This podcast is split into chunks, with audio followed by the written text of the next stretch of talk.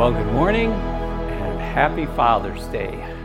Uh, the, today, this message, I mean, obviously it's focused towards dads, but uh, it's for any man or any woman out there. I think what God has given me, I feel very confident what God has given me will be uh, a great direction for all of us. But before I get started, you know what I want to do today? I want to start with a little Father's Day humor. I came across a story that when uh, Peter was 16 years old, he finally got a hold of his driver's license. So, in order to celebrate the special day, the whole family went out to the driveway and they climbed into the car to enjoy the first official drive. But, however, it was interesting. Dad went to the back seat where he sat right behind his son. So his son Bob, when he saw his dad, said, Dad, boy, I guess you must be fed up with the front seat after teaching me how to drive for all these past few months. And Right, Dad? And Dad goes, No, son, that's not true at all. I'm going to sit back here and kick the back of your seat while you drive, just like you've been doing to me for the last 16 years.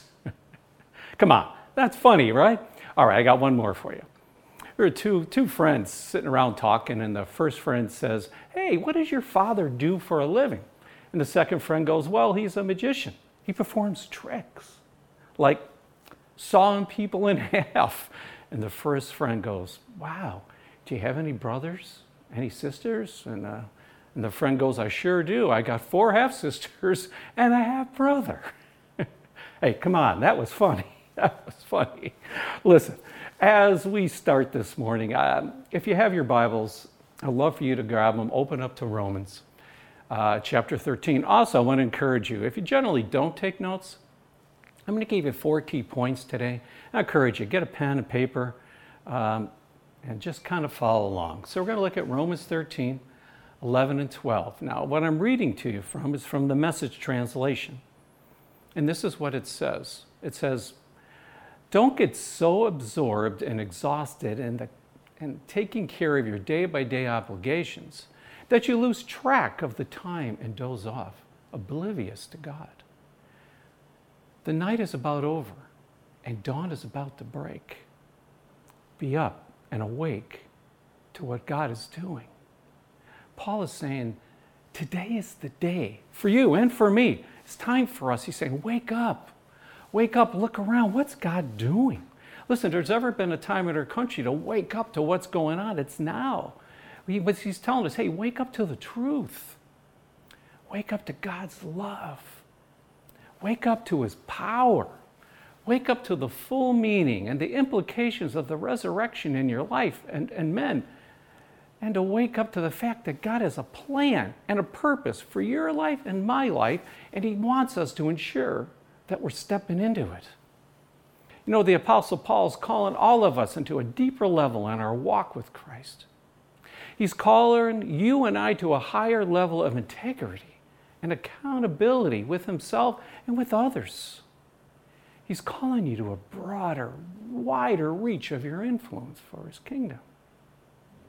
He's calling you to be a man, a man who lives by convictions, not for convenience. He's calling you to be a man who lives not just by your word, but by a man of his word. You see, we're going to look at what happened in the lives of God's people and a story found in the Old Testament. All right, so if you got your Bibles, go ahead, turn back to Joshua, and we're going to look at Joshua in chapter 24.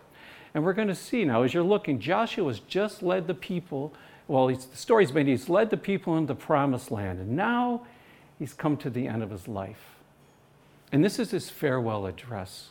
And he's challenging them to a deepened commitment and a renewed dedication to integrity to step, a, step up in their commitment to God.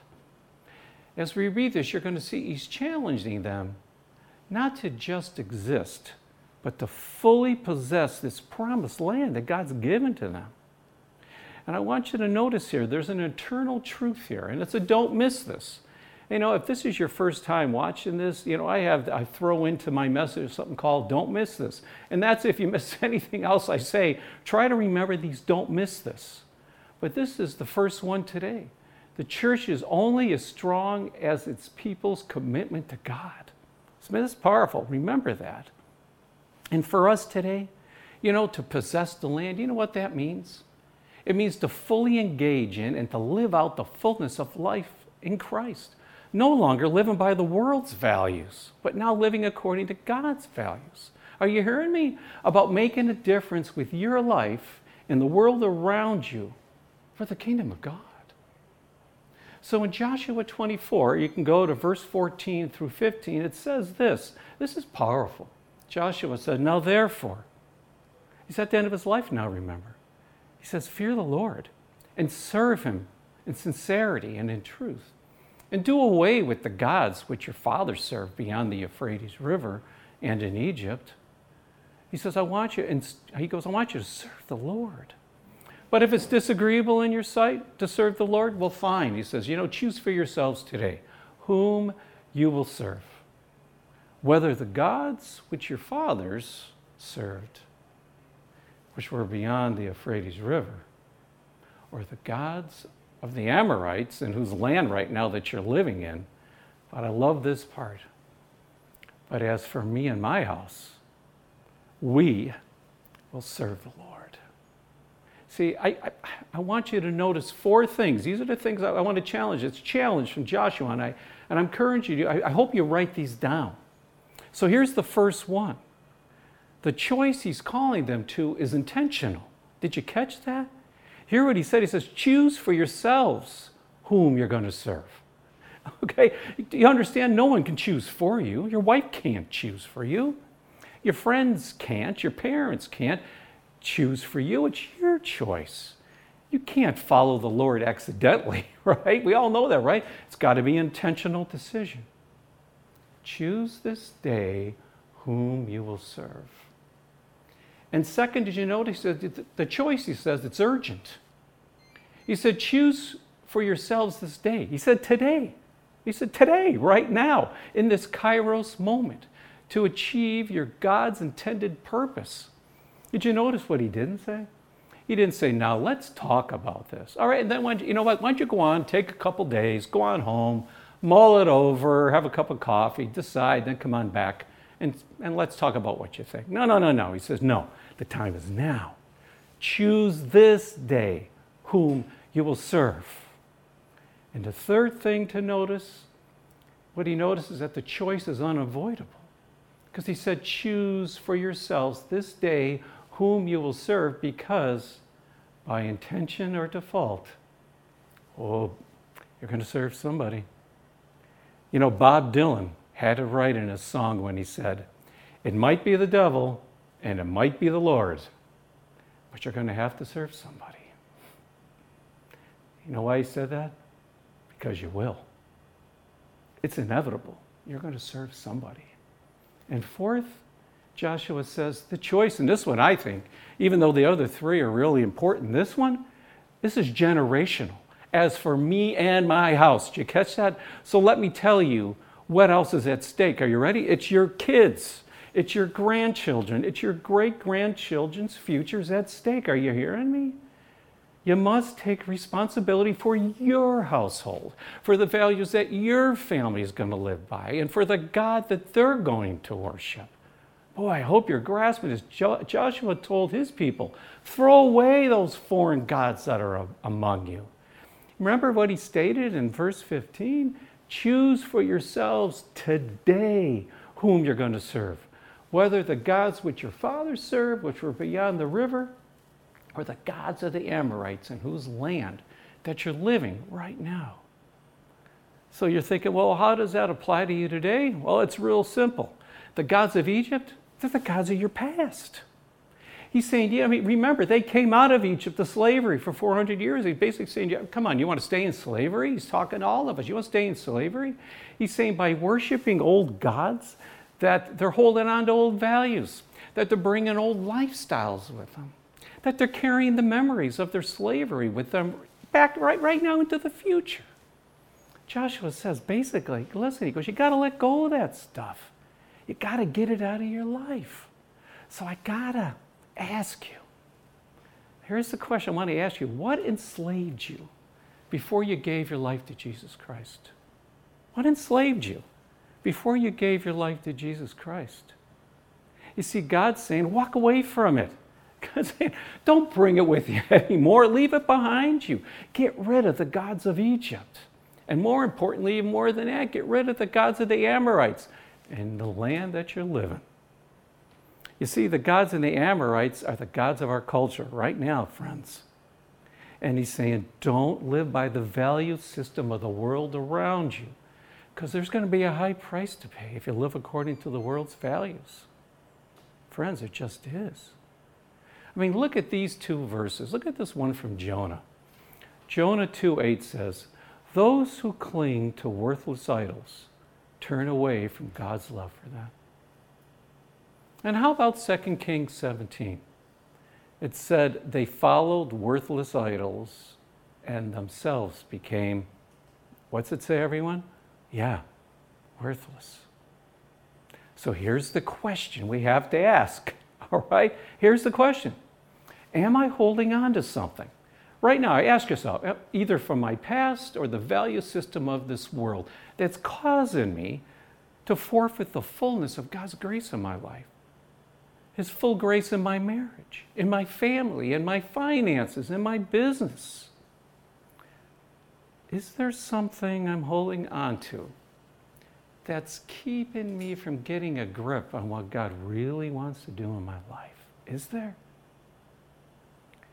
God has called each of us into a whole new way of living. That's what Paul meant in 2 Corinthians 5:17. He says, "Listen, therefore if anyone is in Christ, he's a new creature. The old things have passed away. Behold, new things have come." He's saying, "Listen, anyone who belongs to Christ has become a new person." That old life has that old life is gone and a new life's begun. Understand he's saying it's begun. It hasn't happened right away. It's over time. It's a process. So scripture verse that says that he who begun the good work and you will continue it until the day of christ jesus. It's a process. It's going through it. So i need to ask you some tough questions. I know it's not normally what i do but i need to ask you some tough questions. But they're questions that we all have to ask ourselves and take a good, hard look at our own lives. And you're the only person, you're the only one that can answer these questions. And your answers are only between you and God. It's nobody else's business between you and God. So here's a question Are there any idols that you're sacrificing to? Are there any idols that you're sacrificing to. Like, for instance, are you sacrificing your family to an idol of success? Are you sacrificing your ethics to an idol of money or possessions? How about this? Are you sacrificing decency to an idol of indecent entertainment? Are you sacrificing moral purity to an idol of immoral relationship? Are you sacrificing God's highest good for you to idols of past memories, lifestyles, behaviors that you're just not willing to let go of yet? Let me ask you this Who's in charge of your life? Who's in charge of your life? Who are you living for? Are you living for yourself or for a higher purpose? For God Himself. Look, search your heart. Look for anything you're hanging on to that's keeping you from fully possessing the land, fully possessing the new life that God wants you to have in Christ. Do you see what Joshua is doing? Joshua challenges all of us just to this higher level of personal commitment and devotion. And, but he says, As for me and my house, as for me and my house, he's not, he's speaking not just for himself. Do you get what? He's speaking for his family, his entire household. That's what he's doing. He's making a decision and a commitment on their behalf. And he's encouraging all the other men to do the same thing. He's encouraging all you men out there to do, to do the same thing. He's saying to them, Step up, guys. Take responsibility for the spiritual health and the well being of your family. He says, Step up and do this. Look at this is the most important. Don't miss this, I think I have today. You cannot delegate your family's spiritual destiny. Oh, man. I'm going to say that again. You cannot delegate your family's spiritual destiny to anyone else. Friends, we're talking about forever. Their spiritual destiny. You have to ask yourself the question. You got to ask yourself this. When your kids and your grandchildren and your great grandchildren look at your life, hey, believe me, they do. Do they think that God is essential or is he optional to you? What do they think? Is God, do they see God being essential in your life? Or do they see God just being optional? As I said when I started, we're all, you know, coming at this from different places in our spiritual life. I know some of you have followed the Lord for a long time. And I know some of you are just getting started. And then there's some of you have had your ups and downs, and some of you may not even Gosh, you know, Paul, I'm not even sure where to begin. But young or old, single or married, kids, no kids. My hope is that you're hearing me today, not as a judge, but as a friend who cares about you, as a pastor who cares about this church, calling you to join me to make a deeper commitment to be a godly man. Here's another don't miss this. If there is one thing this world desperately needs right now, it's more godly men. Did you hear me?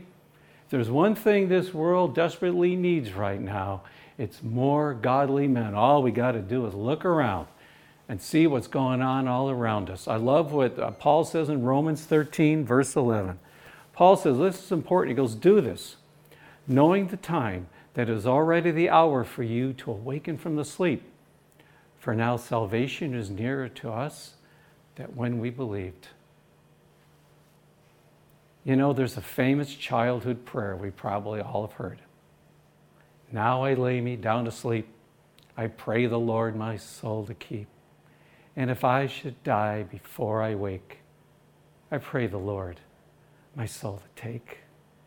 Friends, the Apostle Paul told us in 2 Corinthians chapter 5 For we must all appear before the judgment seat of Christ. Men, that's all of us, everyone listening right now, that each one may receive the things done in the body according to what he has done, whether it's good or whether it's bad. So let me ask you, what do you think about this? What would people say at your eulogy? What would they say? What would your family say? what would your kids say? What would the Lord say? Would he say to you, Good job, good and faithful servant? Or you wicked and lazy servant, cast the unprofitable servant into the outer darkness, where there's going to be weeping and gnashing of teeth. What would he say to you? What would your family say about you? Listen, men and women, these are questions to ask ourselves. Though the main push obviously is towards men today, but we have to ask ourselves Am I seeking Him? Am I seeking God? Am I seeking Him truly on a daily basis? Am I trying to hear from Him? You know, the scripture verse that talks, the sheep know His voice. Do you know His voice? Do you know God's voice? Do you know how to hear God's voice? Getting into His Word and following what He has to say? Are we holding our thoughts captive? Are we? Are we holding them captive? You know, the power of the tongue, Scripture talks so much about it. How just uh, how a spark can start a forest fire, so can the words that come out of our mouth if we don't watch what comes out of them. We've got to keep them captive. Are we using our words to edify? Are we? Are we edifying at home? Are you edifying your wife, your kids? Out on the golf course, in your workplace? I love what Paul says here in Philippians 4 8 and 9. I think it's such so wise. It says, brothers and sisters, he goes, whatever is true, whatever is honorable, whatever is right, whatever is pure. Are you listening to these words? Whatever is lovely, whatever is commendable, if there is any excellence and if anything worthy of praise, think about these things. As for the things you have learned and received and heard and seen in me, you know, practice these things, and the God of peace will be with you.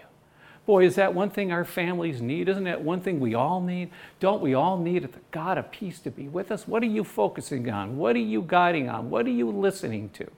What are you, what are you following? Are, are, did you ask yourself, am I living a life that's transparent? In other words, if someone was to follow you around all day long, whether it was on the golf course or tennis or grocery shopping or whatever, what would it look like to them? Would your yes be yes? Your no be no? You have to ask yourself, am I striving to meet the mission God's called me to? Are you? Am I actually walking out my calling? How am I using my gifts and my talents? As you look around your life, is there any fruit in my life? Is there any fruit coming? I'm talking about eternal fruit that lasts forever. Do I mourn for those who don't know God? Don't know Jesus? How about this? Do the things that break God's heart break mine? If he asks that, do I have a passion to make disciples? Can people see Jesus in me? Listen, man, this is, don't miss this.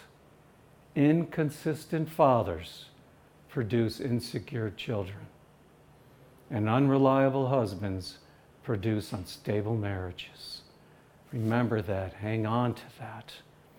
As the Apostle Paul told us in Hebrews 4, and if you write this down, Hebrews 4 11 through 13, he basically is saying, So, men, therefore, let's make every effort to enter that rest so that no one will fall by following the same example of disobedience. For the Word of God, are you listening, is active and it's sharper than a two edged sword, even penetrating as far as the division of the soul and the spirit, of both the joints and the marrow, and able to judge the thoughts and the intentions of the heart. And this is so important. There is no creature hidden from his sight. You understand? You can't hide from God. But all things are open and laid bare to his eyes from him to whom we must all answer. So when God says, when you're standing there before him one day, he turns around, he's looking behind, he goes, Hey, who'd you bring with you? Would there be anybody there? Will there? How about your family? Men, dads, grandfathers, great grandfathers, great great grandfathers, fathers to be. I have a closing story for you. I tell this at every Father's Day. It's powerful. It's from Patrick Morley and his book called The Man in the Mirror. And he tells a story of a fishing trip a group of fishermen had landed in a secluded bay in Alaska and had a great day fishing for salmon. But when they returned to their seaplane, they were surprised to discover that it was aground because of the fluctuating tides. They had no option except to wait until the next morning until the tides, well, obviously came back in, right? But when they took off, oh my gosh, when they took off that following morning, they only got a few feet off the ground and they came crashing into the sea. Being aground, see, what happened, being aground the day before, it punctured one of the pontoons and it filled up with water. The seaplane slowly began to sink, and there were three men and a 12 year old boy named Mark. They prayed, the men, they all got together, they prayed, and they jumped into the icy cold waters to swim ashore. Oh, can you imagine how cold the water was? And the rip tide was strong. And two of the men reached the shore exhausted. But then they looked back. And their companion who was also a very strong swimmer, didn't swim the shore because his 12 year old son wasn't strong enough to make it. They saw that father with his arms around his son being swept out to sea. He chose to die with his son rather than to live without him. You see, there's a fact of life that most kids don't know. We love our children so much, we die for them. If I were to ask every father who's listening here today, there's not one of you that wouldn't stand up and wouldn't do the same thing for his son or his daughter. I dare say every father would leap to his feet. So, fathers, as we close here, I want to encourage you to bless your children. Bless them by a meaningful touch. Give them a hug. Bless them through verbal affirmation. Tell them how proud you are of them. Let them know how valuable and important they are. Help them develop a positive outlook for their future, and most of all, bless them. Let them know you're committed to them. Dads, future dad, it's not enough to speak the words. Set the example by your willingness to sacrifice for them, to pray, to spend time in helping them develop their gifts, playing games, whatever it is you're doing with them. So on this day, God's, I want to bless all of your dads out there. God blessings on all of your fathers, all of you, all of your future dads. Father, I ask that your spirit would just come along all of them. Give them the courage to wake up anything that might have been sleeping in their spirit, Father. Bring them forth. Make them stand in the gap today for their parents. We need, we need godly men, Father, more than we ever need them today. We need you to empower them, to come alongside them with a special boost of your Holy Spirit, to give them the courage and the strength that they need to be the best dad, the best husband, the best men that they can possibly be. And I thank you, Father, for them and to be with them as this year unwinds. In Jesus' name, amen and amen. God bless you.